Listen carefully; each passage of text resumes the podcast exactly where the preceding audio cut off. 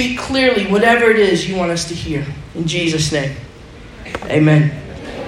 So we're kicking off this week. Uh, we're going to start a new unit with you guys, and it's called 1v1. Everyone say 1v1. 1v1. Who can tell me what 1v1 means? Zane. It's just you and one other person. You and one other person, come on down. You won a dollar. Not a 20, just a dollar. But hey, that can get you a napkin at the carnival, okay? Come on. Work with me. Sounds like, gang, I'm eating good tomorrow. 1v1 is this idea of you versus one other person. And we're going to spend the next several weeks talking about 1v1. And um, I used to play basketball back in the day, believe it or not. And I never challenged anyone in a 1v1 game. And there's a reason for that. It's called because I'm smart. And I know my limits, okay? And so I'm like a short butterball turkey. Short, round in all the wrong places, right?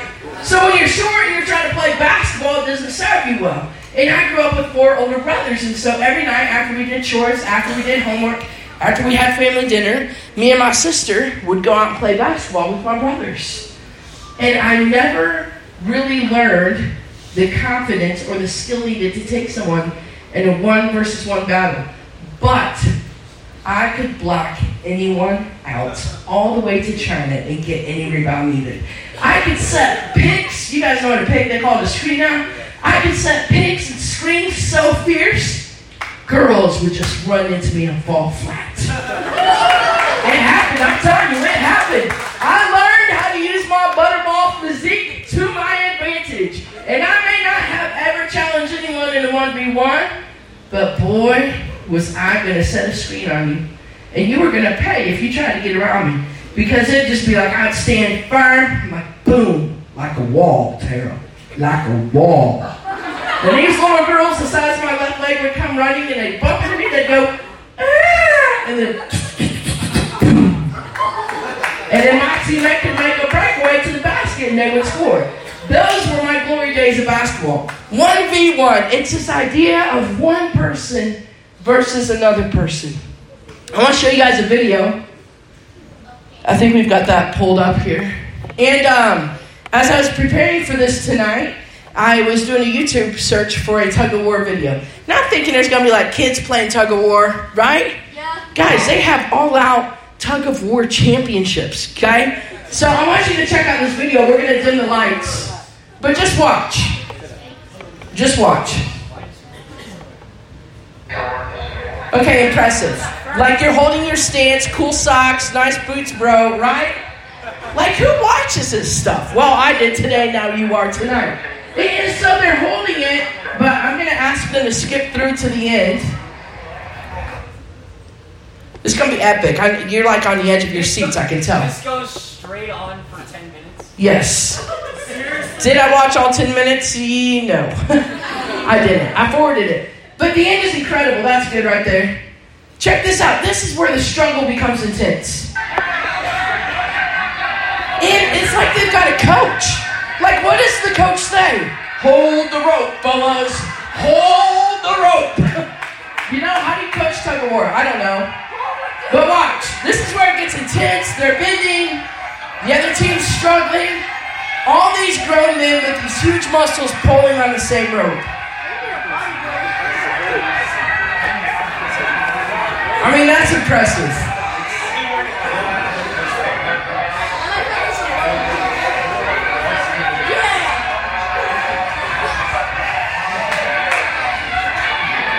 Frankly, after 30 seconds of this, I'm quitting. Y'all can win.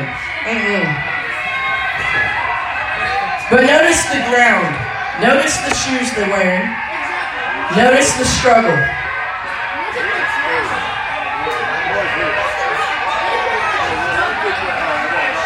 Classic coach in wind pants and a polo right there. okay, we can stop it right there. We're, we're not going to finish this. I'll just tell you that that team right there is the team that ends up winning. But here's the point. This is, listen, listen, I'm not going to be long. Here's the point. This is what you and I do with Jesus every single day of our lives. We have this tug of war 1v1, us versus God. And, we dig our feet in and, we try to persist. Y'all can flip the mains back on. We, we try to persist and we try to make things our way. Like, does Burger King it your way, right away? And we're like, uh-uh, God, you're going to do things on my timetable, sir. Now, you might not say those words, but you live those words every day. And every day, you and I are in this tug of war with the God of the universe. Because I don't know how much time you've spent in His Word, but let me break it down for you. God asks you to do things that, frankly, are hard and uncomfortable and unfair. And, most of the time, it doesn't line up with what you and I want to do, right? Someone makes me mad, I'm going to knock their block off. You know what God says? Forgive and be kind. Someone takes something of mine, I want to tell them what's up. The Bible says, Terry, give them whatever else you have. And so there's this tug of war, there's this pulling back and forth, there's this wrestling between what the God of the universe says and what you and I say in our flesh. It's one, vis- one versus one. We're going to spend the next couple weeks talking about soil. And, and Josh, if you'll come up here and hold this, please. And, and we've taught this to you before at Backyard Bible Club, but we're going to put a different spin on it. And there's a parable in the Bible. A parable is a earthly story with a heavenly meaning. Everyone say parable. parable. Earthly, story. Earthly story. Heavenly meaning. Heavenly. And Jesus taught in parables all the time. And there's four types of soil. And before we get into this, here's what you need to understand. When I say the word soil, that represents the condition of your heart. Okay? And when I say seed, it represents the Word of God. And so there's four types of soil. And the first soil it is the hard soil. Actually, before I do this, well, the first soil, okay, so we got hard soil, we got rocky soil, thorny soil, and then good soil. I'm sorry, there's one more video. Y'all can play that. Y'all were way ahead of me, as always. My bad. Oops. So check this out, and then um, remember, soil represents your heart. Everyone say, the soil is my heart. Soil is my heart. And the seed is God's word. Okay, check this, and we'll continue on. Of the sower. Behold, the sower went out to sow. As he was sowing, some seed fell beside the road, and the birds came and ate it up. Other seed fell on the rocky ground, where it did not have much soil, and immediately it sprang up because it had no depth of soil. And after the sun had risen, it was scorched, and because it had no root, it withered away. Other seed fell among the thorns, and the thorns came up and choked it, and it yielded no crop. Other seeds fell into the good soil, and as they grew up and increased, they yielded a crop and produced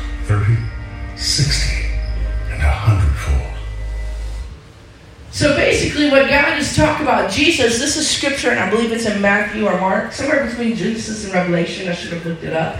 I, I didn't. But basically, what that's talking about is Jesus is saying, look, your heart is like soil, and the seed is the is God's word. It's the truth, and depending on the condition of your heart, determines if something grows. Okay. And so here's our four types of soil. The hard soil. The hearts are like rock they're hard. Nothing can get in. It's people who believe, but the devil snatches up the seed and they don't understand anything about Jesus. Some of you tonight have this hard soil. And that's why you come on Monday nights and you don't really get anything and you're just kind of like, oh, whatever, like, don't even care. And we pray for you. For those of you with hard soil, we pray for you. Some of you in this place tonight, you have rocky soil. And rocky soil is a little bit better than hard soil, but it's still not ideal. And rocky soil represents this people who believe in Jesus, in the Word of God, but as soon as they get made fun of, or as soon as hard things happen, they turn away from following and believing in Jesus. It's easy to believe that God is good when things go your way, isn't it? But as soon as parents get divorced, someone you love dies, someone gets locked up, all of a sudden you're jaded. And your heart starts getting hard towards God, and you start saying things, man, like, God, if you're good, then why did you let this happen? That's rocky soil. And you know what? If you're here tonight and you have rocky soil, we love you. And we pray for you. We pray that God will give you hearts of good soil. The next kind of soil is thorny soil. Thorny soil. And thorny soil is certainly better than rocky soil, but it's not ideal. Because thorny soil represents when something better comes along, you stop following Jesus. You stop believing. We see this all the time at House of Faith. You guys get plugged in and you start coming, and then you get a job or you start dating someone. Or the carnivals in town? Shout out to all you homies tonight who kept it real Canada 3, 2, 1. Okay? But, but something better comes along, or what you define as better than Jesus, your sin, or your favorite pleasure, you stop following Jesus. And some of you tonight have thorny soil, but you know what? We love you. And we pray and we ask God that He give you hearts full of good soil and not thorny soil. And the last kind of soil is good soil. Good soil are people whose hearts are soft and tender, open to instruction and correction. Do you get offended when someone tries to correct you? Don't answer. But if you get offended when someone tries to correct you, that is an instant answer of how your heart is. Because if someone corrects you and your first response is, Psh, we get this all the time. Oh man, y'all are good on Monday nights at this. Psh, miss, Psh, I was Hey Tara, what do you do on Monday nights? Oh, I hang out with the. Because that's what y'all do. We ask you to quit talking. We give you the eyes. You know the eyes. Ready? we give you the look. We might do one of these. And nine times out of ten, you know what the response is?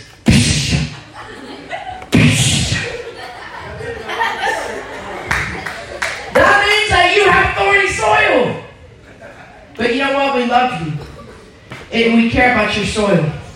So, good soil. You are open to instruction and correction. Your heart is soft and tender. And when you have good soil in your heart, you not only grow closer to Jesus, but it becomes contagious because the ones around you start to watch. Those who are engaged with worship on Monday night, you have good soil. You have good soil. Those of you who are like completely checked out are like, oh, I don't know what we're doing. Homegirl behind me can't sing, and they sound awful up there. Can they find anyone else? Not that you would say that, but that's a good indication of what your heart is. Everyone say Jesus. Jesus. I'm done. What kind of soil do I have? Now I want you to say it like you mean it, just not like you're participating. Close your eyes and say Jesus. Jesus. What kind of soil do I have? Now here's the catch. Okay, open your eyes. Check this out. Nobody starts off with a good heart. Nobody, right? So like one of my favorite scriptures is this, Jeremiah 17, 9.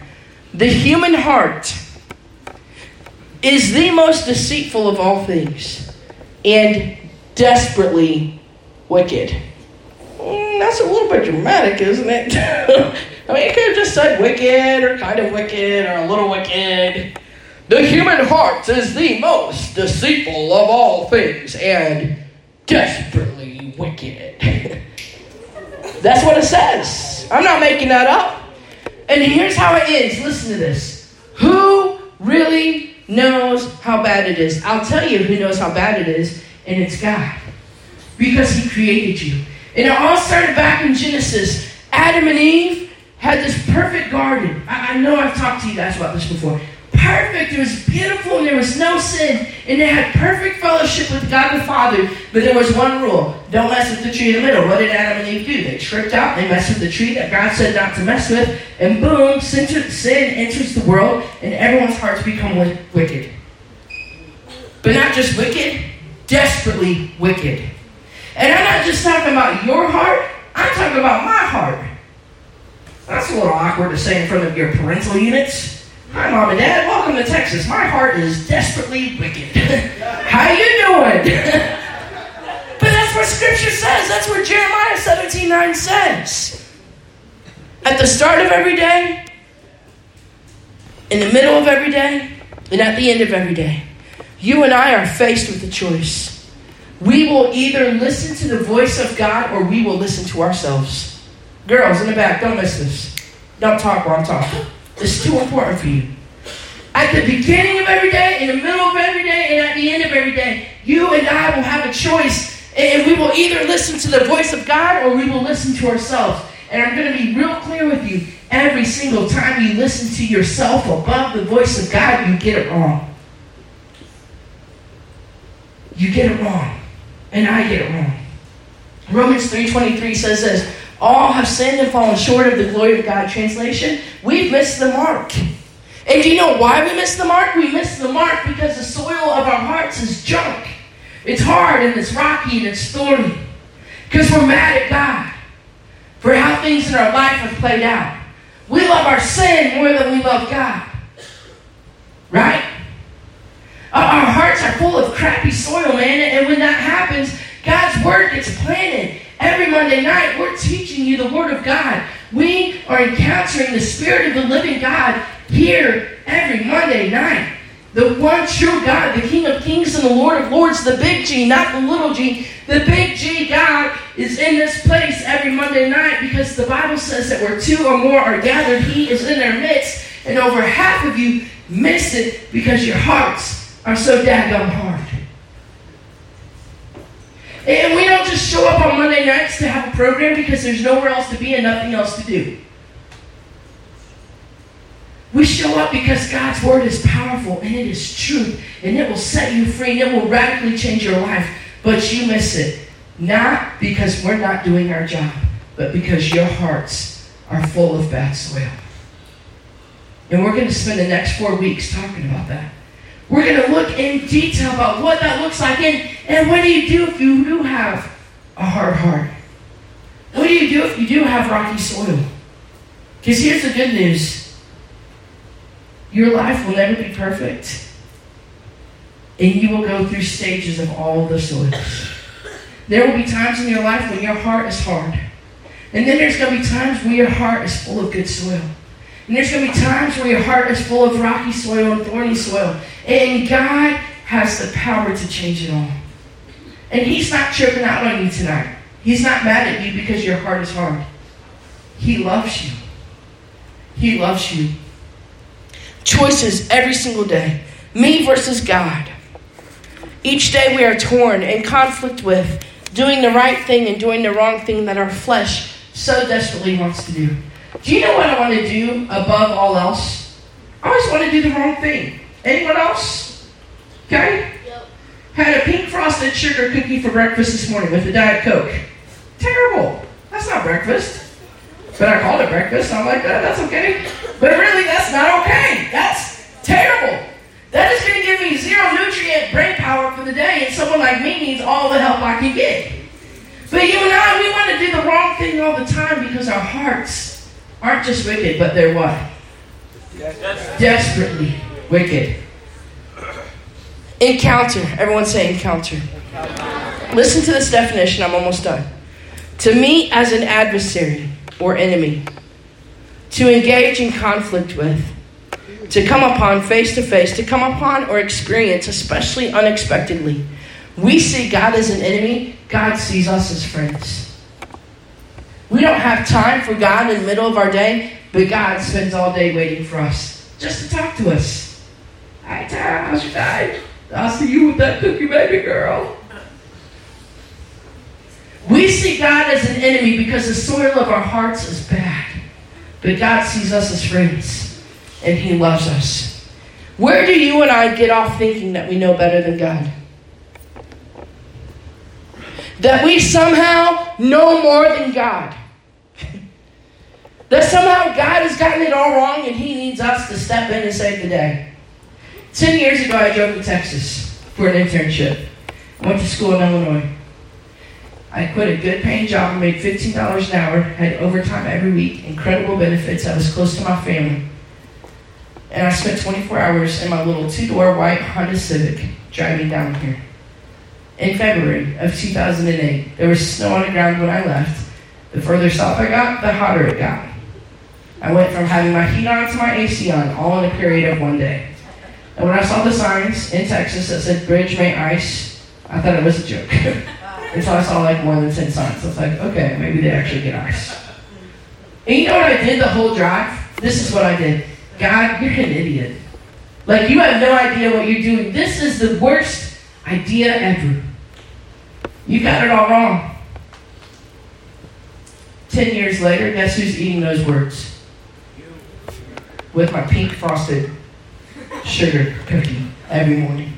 Because it turns out that God knew exactly what He was doing, but I was so full of pride and self that I had the audacity and the nerve and the boldness and the foolishness for 20 hours in a car to tell God that He was wrong and He had it all wrong. And I spent the last 10 years telling Him, with all due respect, you were right, sir. I apologize. You do a really great job of being God. Thank you.